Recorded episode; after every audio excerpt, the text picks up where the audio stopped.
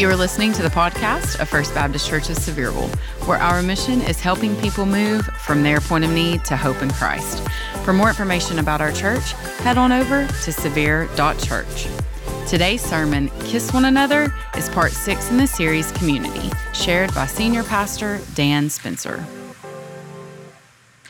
Well, what a great time of worship we've had already today. Uh, thank you again for being here. And at this time in the service, it's my privilege and my duty to ask you to open your Bible and we're going to open God's word together. Second Corinthians chapter 13 is our text today. And so please find Second Corinthians and it's the very last chapter of that book, chapter 13, and we're going to focus today on verse 12. Now, uh, I had planned on ending this series of sermons called Community last week, but I believe God had another plan, and that is that we would extend it all the way through the month of November. And so that's the plan. Uh, and so let me remind you what it's all about when we talk about community. The Bible informs us that the Christian life is not meant to be lived out alone in isolation, but rather in community and fellowship with our brothers and sisters in Christ. The vision of the New Testament church is that we have a close bond together, that we love meeting together, we need each other in the family of God. And so, what we find is that the Bible affirms that following Jesus is not only about believing, it is also about belonging to one another and having that sense of community and fellowship with other Christians. Uh, the truth is, we need each other in the family of God. We need one another to, uh, to draw us back into the fold when we are drifting away. We need others to prop us up when we are weak. We need to know that uh, I'm praying for you and you're praying for me. Uh, we need to partner with each other in sharing the gospel. And other believers need us to encourage them and to spur on their faith. New Christians, of course, need mature Christians to take them under their wing and to walk with them and show them how to follow Christ. We all need this network of Christ centered, grace filled relationships that we find in the family of God so that we're all supported and we're all loved. And the secret that I've found of building that sense of community around you is to make sure that you're providing that for other people. That's the secret. You focus on providing that love and that support for others, and you will find yourself surrounded with the love and support of brothers and sisters in Christ. That's why we've been looking at the one another commandments in the New Testament. There are 59 of them that we read that are addressed to, uh, to do for one another in the family of God. And those are the building blocks of community that God has given us in His Word. Uh, there are 59, as I said, and so I've just prayed that the Lord would, would help me guide me to focus on the ones that we most need to hear here at First Baptist Church. Last month, we talked about love one another and serve one another and bear with one another and exhort one another. Uh, in the coming weeks, we'll, we'll look at the commandment to not judge one another and uh, to not provoke one another and also to confess to one another. But today, the one another command that we're going to look at is mentioned not once or twice or three times or four times, but five times in the Bible. It speaks to the importance of this command and it's kiss one another. Have you ever heard a sermon about kissing? Here goes. We find it in 2 Corinthians chapter 13 and verse 12. This is the very end of a letter that the Apostle Paul is writing to the church at Corinth, a church that was uh, divided, a church that uh, was uh, embroiled in, in a lot of conflict and, and controversy. And so he writes to them to uh, be united, to follow the Lord Jesus Christ. He, he writes to encourage their fealty to the gospel of Christ. Uh, but then, as he ends his letter, he makes this statement in verse 12. It says, Greet one another with a holy kiss. Now, that's repeated four more times in the Bible. Those exact same words are used in Romans 16 16. Greet one another with a holy kiss. Same words in 1 Corinthians 16 20. Greet one another with a holy kiss. It's worded a little differently by Paul in 1 Thessalonians 2 6 when he says, Greet all the brethren with a holy kiss. And then a little differently by the apostle Peter in 1 Peter 5:14. He says, "Greet one another with a kiss of love." I believe it has the same meaning. Now, uh, you may look at that and say, "Come on, pastor. Really?" We all know that those are just little unimportant comments at the end of these biblical epistles. Uh, it, it, that's just a customary way that they would conclude a letter. Like we would say, tell everybody, hey, they would say, greet one another with a holy kiss. So that's just a little throwaway phrase, isn't it? It doesn't have any meaning for me. But wait, wait just a minute. We believe that all scripture is inspired by God, and all scripture is profitable to teach us 2 Timothy 3:16. We believe that God meant every word he said. And therefore, there are no throwaway words in the Word of God.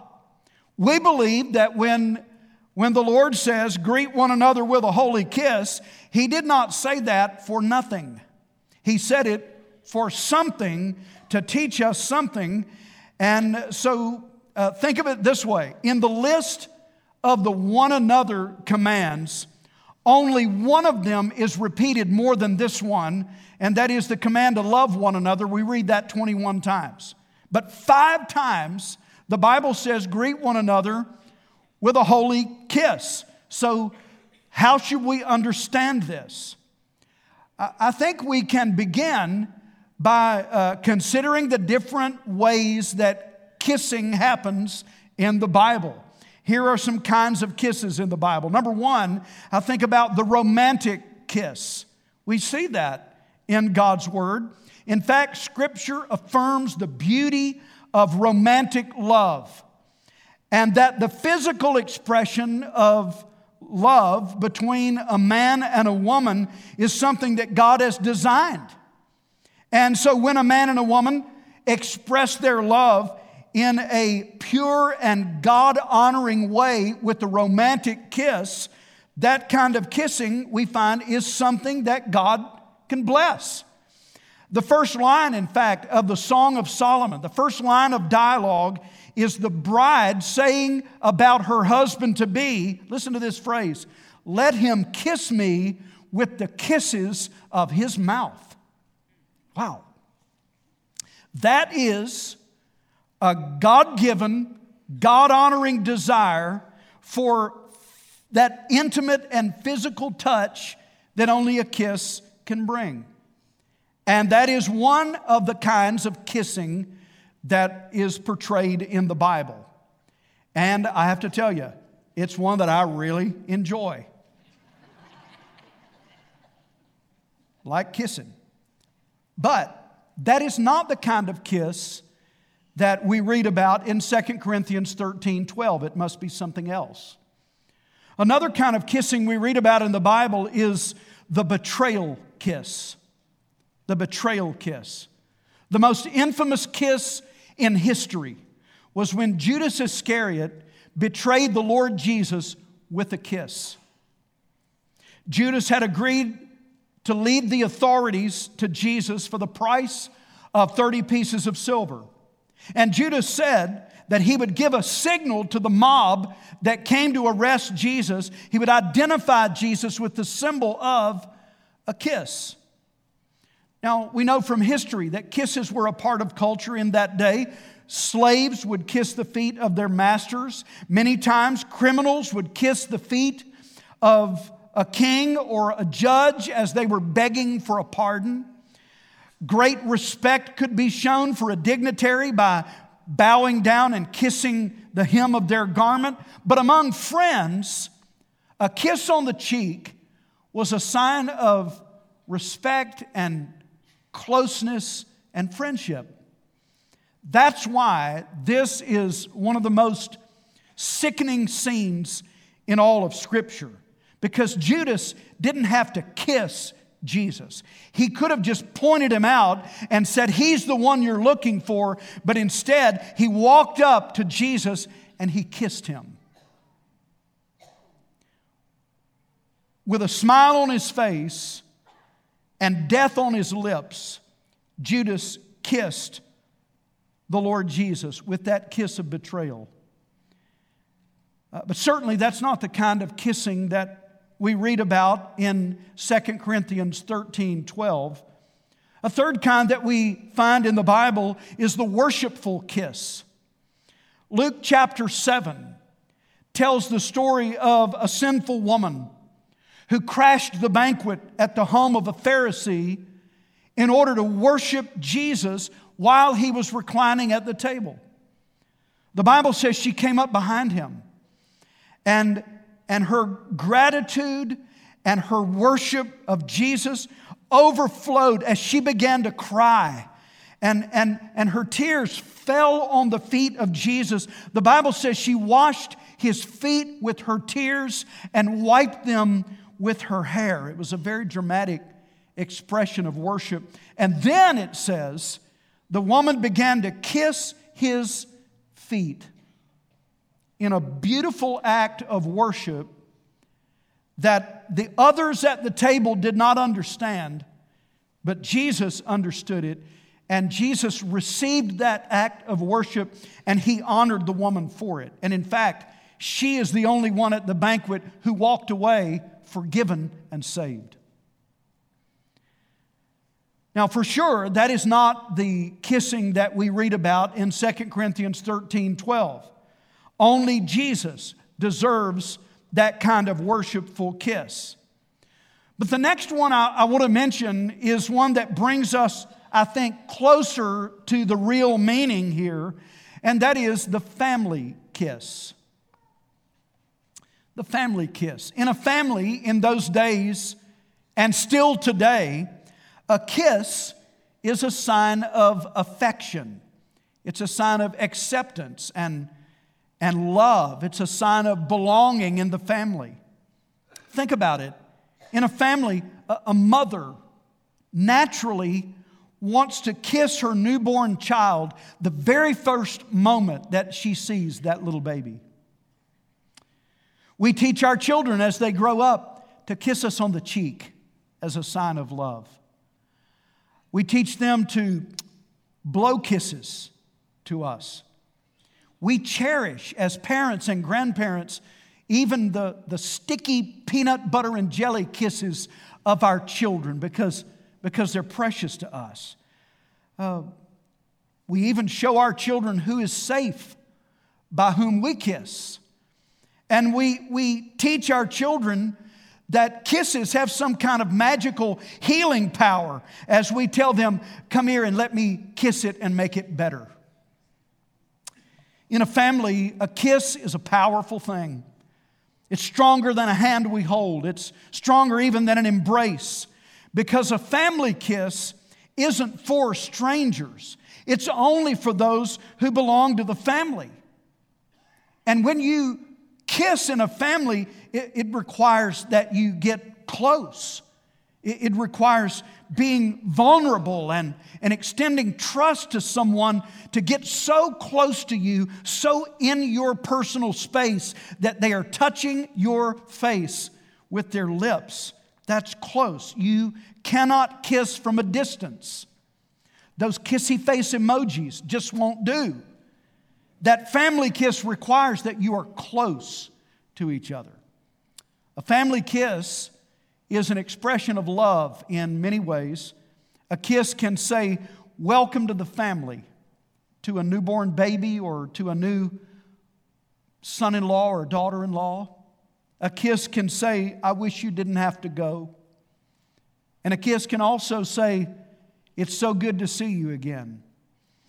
A kiss can communicate, You are precious to me. And a kiss can even mean, I forgive you, as we kiss and make up. In the Old Testament, if you survey what the Old Testament teaches about the family kiss, you'll find that a family kiss was a special part of the story when, a, when family members reunite after being separated by time or distance or hard feelings. For instance, when the twins, Esau and Jacob, were reunited after years of broken relationship, the Bible says that Esau, when he saw his brother, he ran to him, threw his arms around his neck, and he kissed him. When Joseph was reunited with his brothers who had sold him into slavery, the Bible says he kissed each of his brothers as he cried. When King David was reunited with his son Absalom, Absalom bowed down before his father, and his father picked him up, and the Bible says he kissed him. In the New Testament, the most famous parable of Jesus involves a family kiss. When Jesus tells the story of the young man who leaves home and wastes his inheritance in wild living, he finally comes to his senses in the hog pen and he decides, I'm going to go home. And when he goes home in shame, he finds his father not only waiting for him with open arms, but his father runs to welcome him home into the family again. And Jesus said that father ran and fell on his neck and kissed him. That kiss said more than the father could have said in a thousand words. That kiss was a sign of forgiveness and grace and restoration. And that kiss tells us more about the heart of God for a lost sinner than perhaps anything else in the Bible. The family kiss. I think understanding the family kiss helps us to understand the special kind of kiss mentioned in 2 Corinthians 13 12 that is for our spiritual family. Uh, the Apostle Paul called it the holy kiss. Church history tells us that the holy kiss was practiced by early Christians as a sign of unity and affection in the family of God. It was like a family kiss in that it was totally non sexual, a kiss on the cheek, most of the time given male to male, female to female, perhaps to uh, uh, between the sexes, but always in a holy way. Paul called it the holy kiss because it was a kiss uh, that was pure and sincere and given and received in the name of Jesus, a holy kiss. Now, a kiss of greeting was common among family and friends in the culture of uh, first century Corinth when Paul wrote this letter. But I have to tell you, the kind of holy kiss that he is talking about, that kind of greeting, would have been a radical statement of love in that church for this reason that that church in Corinth was, was a mixture of, of uh, slaves and masters who had both come to faith in Christ and now they're a part of the family of God. It was a mix of, of rich and poor, different social strata represented there. And it was a mixture of both Jews and Gentiles right there in the same church. And that was a problem because Jews typically looked at Gentiles as unclean swine. And Gentiles looked on Jews as being self righteous scum. But in Christ, they saw each other in a different light. Because of the gospel of Jesus, had, had, had, it had transformed those two groups from enemies into friends. and into family. And so they began this practice of greeting each other, even though they were worlds apart in the eyes of the outside community. Uh, they, they greeted each other like family, like brothers and sisters in Christ, with a holy kiss. It was radical. The holy kiss was also given in the early church when someone had drifted away in sin, but they had repented and returned to the fellowship. Normally, this happened in the setting of sharing the Lord's Supper together. And that person would, would confess, they would repent, and then they would be forgiven and received back into the church family by every person in the room coming up to them and exchanging with them the holy kiss. When a new believer was baptized in the early church, they received the holy kiss from everyone who was a witness to that baptism. Uh, when two members of the church had been divided by conflict, but then they reconciled, they would also exchange the holy kiss. It was a beautiful thing in the early church, a beautiful thing.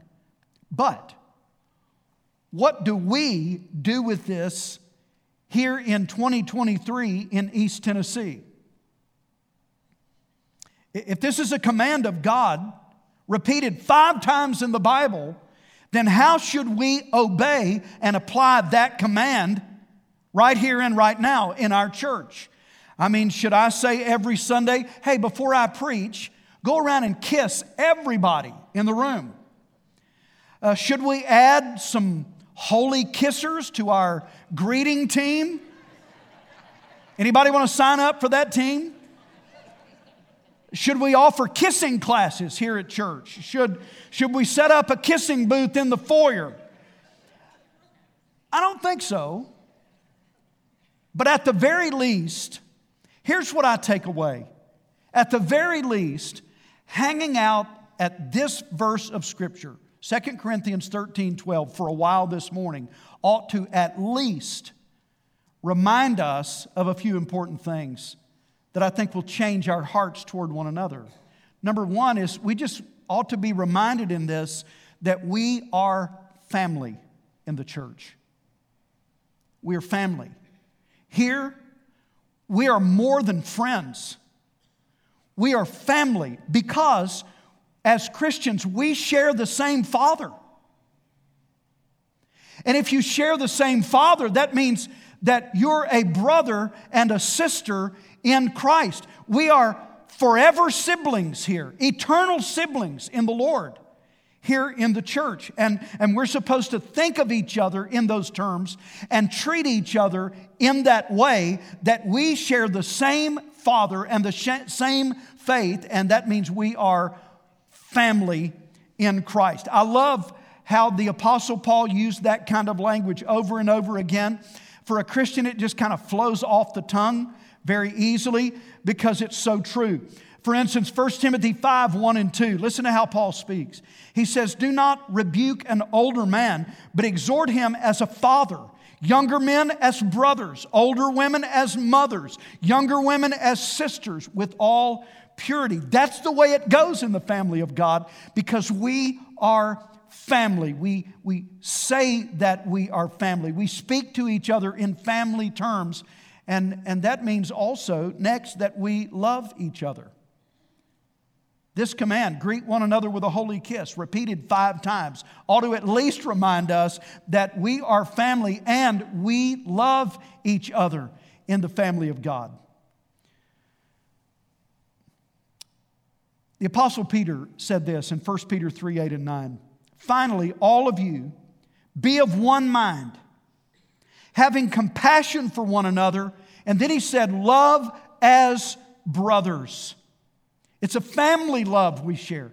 Be tenderhearted, be courteous, not returning evil for evil or reviling for reviling, but on the contrary, blessing, knowing that you are called to this that you may inherit a blessing.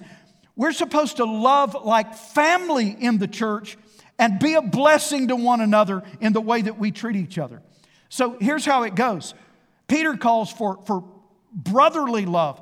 In the love of Jesus, We love one another to the point that, that we remain at all times. And this is, the, this is the vision he casts for us. We remain at all times tenderhearted toward each other. Tenderhearted. That means not hard hearted, not bitter toward each other, not withholding forgiveness, not holding grudges against each other, not ignoring each other, but tenderly loving as brothers. We are called in the family of God to love. We're called to love each other. And so, as family, we love each other. And let me leave you with this. We ought to be reminded here that, that we all need to feel the love of the family in the church. We all need to feel that love. There's a reason that it's repeated five times in the Bible to greet one another with a holy kiss. We need to feel it, to feel the love. Now, uh, this may, might make you nervous. You may not be a toucher. You, you may not be very physically affectionate. You may have grown up in a family that just did not touch or hug very much. You may be weirded out by all the talk of kissing today. But maybe maybe it's more about the greeting than the physical expression of the holy kiss. After all, it says, greet one another with a holy kiss. Greet is the operative word here. And that word greet in 2 Corinthians 13 12 translates a Greek word that means literally to draw someone else to you. Isn't that nice? To draw someone else to you. In other words, you have to open up and show your love. The greeting, in a Christian sense, means to welcome and embrace, to, to acknowledge someone, to, to reach out to them. Uh, so maybe the point is that in the family of God, no one should feel left out. No one should feel overlooked. No one should feel lonely. No one should feel unloved, but, but rather, everyone ought to feel the love of the family in Christ. It's not something that you just know or say, but something that we all can feel from one another. So, all kissing aside, to greet one another means that when we gather for worship, we don't try to slip in at the last minute so we don't have to interact with people. And you don't avoid contact with others and, and sort of rush to your car as soon as the service is over.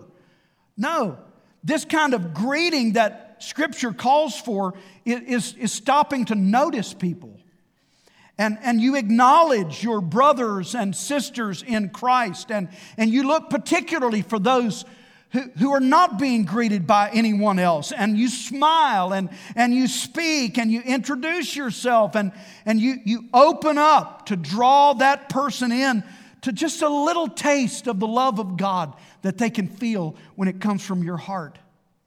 It's drawing them into a little, a little gospel interaction with you. And yet, this command goes farther because it does mention the holy kiss. There's a physical expression that is added to our greeting and acknowledging and loving each other. And I don't know that it always requires a kiss uh, because, because you can, every one of us, reach out your hand for a, a heartfelt handshake of fellowship. You, you can all reach out your, your fist for a holy fist bump or, or a holy bro hug or, or a pat on the back or, or just a, a hand on the arm for a moment that just expresses that I love you and, and Jesus loves you. And, and can I just say this with all the tenderness I have as a pastor? If, if you tend to avoid greeting others and, and you tend to avoid withholding any, any physical expression of that, you may want to check your pride.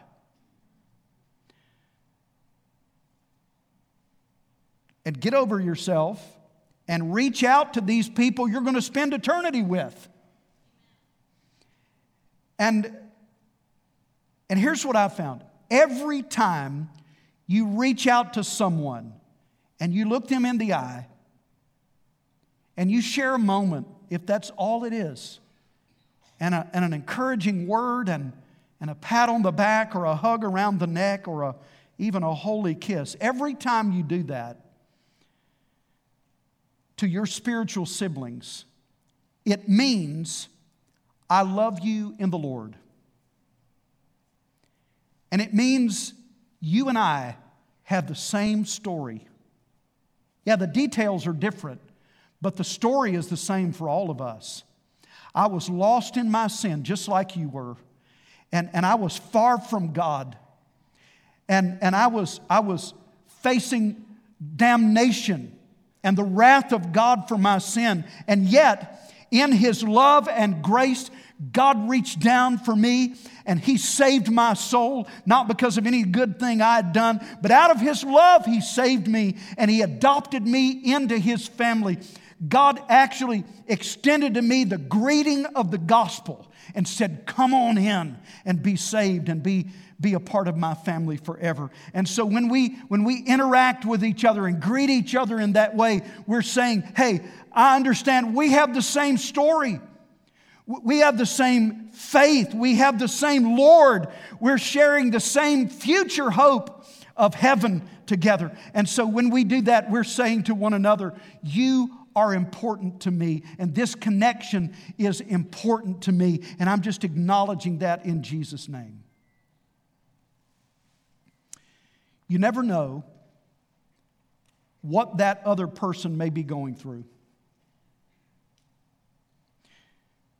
You never know how lonely that person might be.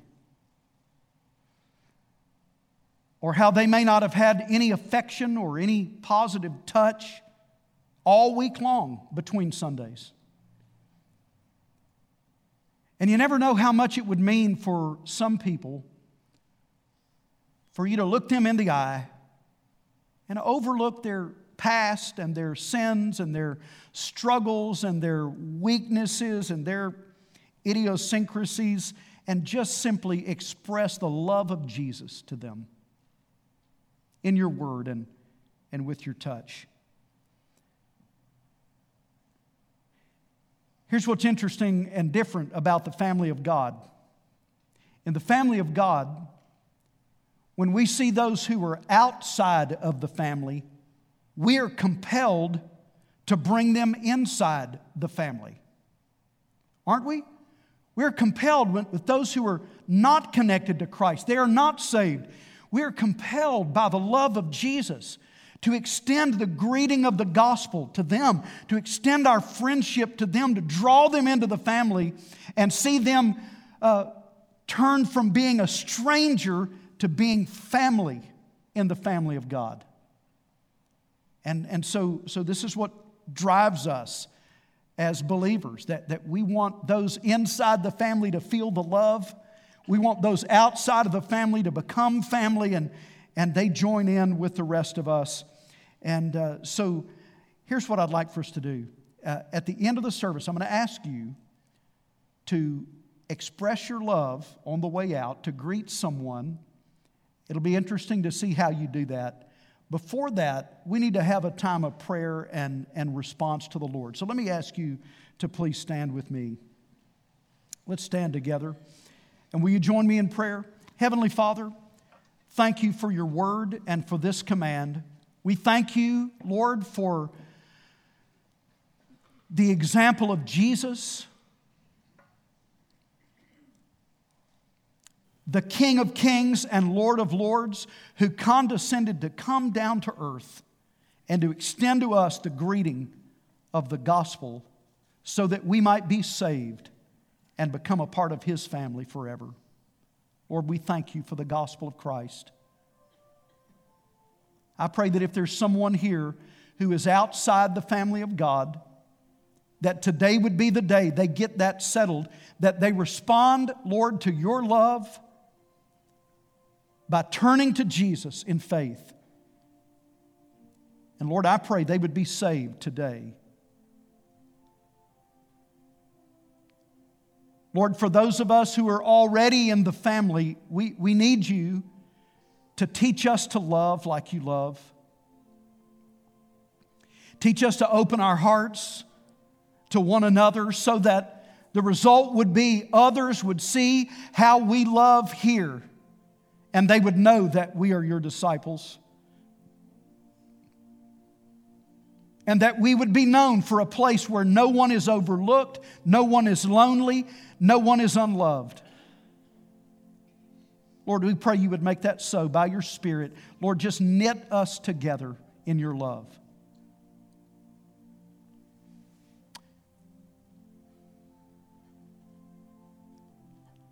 So many times, Lord, we are just closed off. I pray you'd open our hearts to one another. And we pray this in Jesus' name. Amen. Will you look this way? Hey, if you enjoyed today's podcast, be sure to subscribe and share. And if you want a pastor to follow up with you regarding today's message, reach out to us at severe.church slash follow up. Thanks again for joining us on the First Baptist Church Sevierville podcast.